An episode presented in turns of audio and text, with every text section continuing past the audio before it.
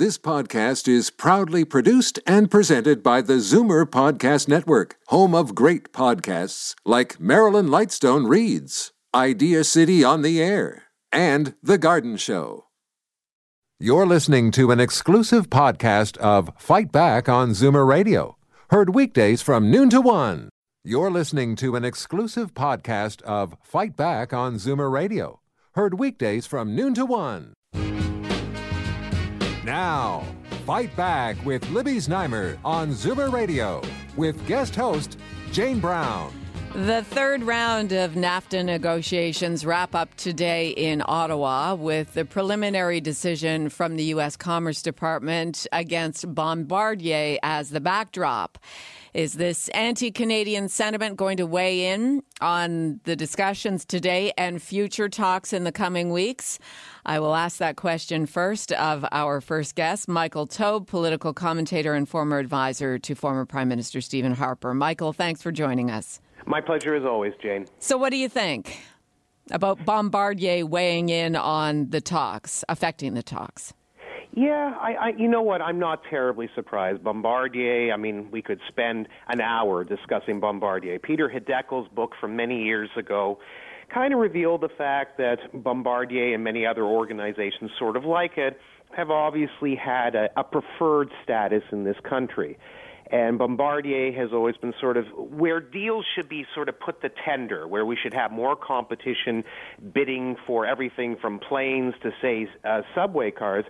Unfortunately, Bombardier usually has a bit of a favored status. Now, part of that is due to the Desmarais family who controls it, who obviously are very prominent and have been heavy political contributors in the past, mostly to the federal liberals, but a little bit to the federal PCs but also because Bombardier has just held a special status in this country as something that is seen as being light years beyond everything else, even though there are many international competitors who build these products as well or better than them.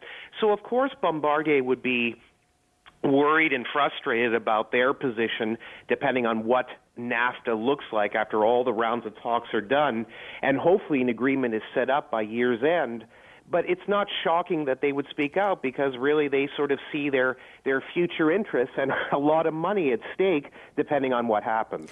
So, do you think the Chrystia Freelands uh, around the table, she and her American and Mexican counterparts, uh, does this at all shadow today's discussions? For instance. Well, to some degree. I mean, I, I thought it amusing that. Um, Financial Post columnist Terry Corcoran said that we really should rename NAFTA, which is the North American Free Trade Agreement, to I think he called it uh, NATPA, which is the North American Trade Protection Agreement, because that's really what you're seeing a lot of in Canada right now, not just from Chrystia Freeland and her Mexican counterpart, but just in general.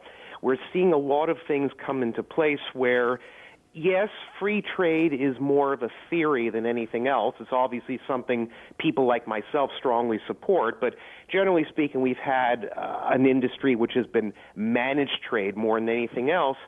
And instead, the U.S., Canada, and Mexico are all sort of aligned or fighting with them amongst themselves in terms of how we protect our industry, which is more of a nationalist instinct, a protection of the things that are built in this country, whether you want to say it's America first, Canada first, Mexico first, or whatever slogan you want to use, one of which we know Donald Trump uses, and the other two are obviously unreal, but certainly are there. I think what we're seeing in Canada, or what we've seen in Canada through round three, is just a lot more of the same, and that NAFTA, when it is finally, hopefully, signed, sealed, and delivered, may look a lot different than what existed when it was initially signed in 1990. And I'm really actually not sure what it's going to look like in the end. But it worries me that we're worrying far more about protecting our industries instead of looking towards the global marketplace, which is the more important concept, and ensuring that international trade and that trade barriers are reduced. I mean, that's really what should matter. It's how we deal and trade with other countries rather than sort of just protecting our own interests because especially in Canada's case, Jane, we are a good country. We obviously have improved in many different ways, and we ha- do play a role in the global marketplace. But we are still a middle power. We are not as strong as the others. And yes, the United States has an enormous list of demands that they want to have met, and that's hard for Canada and, quite frankly, Mexico to meet. But it shouldn't just be about protecting all of our self-interests all the time I would have hoped that these three countries would look towards improving their status on an international level. And just unfortunately, right now, I don't see that. 416 360 0740, toll free 1 866 740 740. As you can tell, our political commentator, Michael Taube, has a good handle on what's happening around the table. Uh, and, and the discussions have been going on now. This is the third round of NAFTA negotiations uh, in Canada. They've been in the U.S. and they've been in Mexico City as well. So there are more to go. And we invite your questions. If you're a bit baffled by the headlines, if the whole idea of NAFTA is overwhelming, then call in with your questions. Or if you uh, see a priority area for NAFTA talks, we'd like to hear from you as well. Let's go to Don in Trent. Hi, Don. You're up first. Hello. Go ahead. Thank you for taking my call and letting my me speak my mind about this NAFTA agreement. Certainly, go ahead. I think I heard you just say that it came into effect in 93. 1990. Okay. Um, what I think is that right now, uh, Trump is using just about anything as a big diversion because he does not want them checking into his Russian investment or the fact he was going to build a Trump Tower there. Um, well, well, and and I'll take that, I'll take your comments, Don. I'll yeah. Do you have a question for Michael? the border, below below the below sight kind of thing. Mm-hmm. And so right now, he's using just about anything he can to get tension attention away from investigating his Russian investment. Okay, well, fair enough. I'm going to let you go and let Michael Taube speak to that. Uh, in terms of distractions that Donald Trump may or may not be making on purpose to divert from the real issues or some of the other issues at hand, mm. how is his agenda playing into these talks? Yeah, well, I mean, getting away from quote unquote Russian investments, as Don has suggested, which would mean that he actually knows more than anyone else in terms of where Donald Trump has or has not invested. There's no question of, I think what he was really mostly referring to was Russian meddling in the last presidential election, which is still obviously being discussed in the United States through Robert Mueller's commission. Mm-hmm. But in terms of investments, I mean, we have virtually no proof of that except that, yes, he knew a few Russian businessmen here and there, and there may have been something with one golf course, but that was sort of, you know, kind of a weird fashion, and it, the dots have not really been fully connected. So I think right now we shouldn't really go that far, no matter what we think of Donald Trump. But is he using it as a diversionary tactic? No. Donald Trump, long before he ever ran for president of the United States, had directly said that while he supports free trade, he's always believed in fair trade. Which means that when it comes to something like NAFTA, which he's criticized as one of the worst trade deals the United States has ever signed in its history, it has frustrated him, you know, in his own way to look at the way NAFTA was A, initially created, and B, where America's standing is in it. Where I would agree with, obviously, Don and others is that the one thing Trump is not looking at properly, and many academic papers have shown this over the last five to ten years, is that the U.S., Canada, and Mexico have all benefited financially, that means economically, in terms of NAFTA. Yes, the degree of benefit has obviously been a bit higher for Canada and Mexico, if you're going to look at it sort of saying it's not all on par, but that's mostly because America is the bigger world player. Ergo, the profit margin that it would receive, let's say on an annual basis, would not necessarily be as high as Canada as Mexico because the other two countries rely on it a little bit more strongly. And that's where Donald Trump's strategy has been in the first place. It's, yes, the America First mentality, but what he's trying to do is ensure that America has a more situated and a more set role at the table, and that American interests, and that being things such as, say, the construction of American steel or just American jobs in general, are protected. If you look at it from in his shoes, it actually does make sense. Because why wouldn't you put your country's interests first?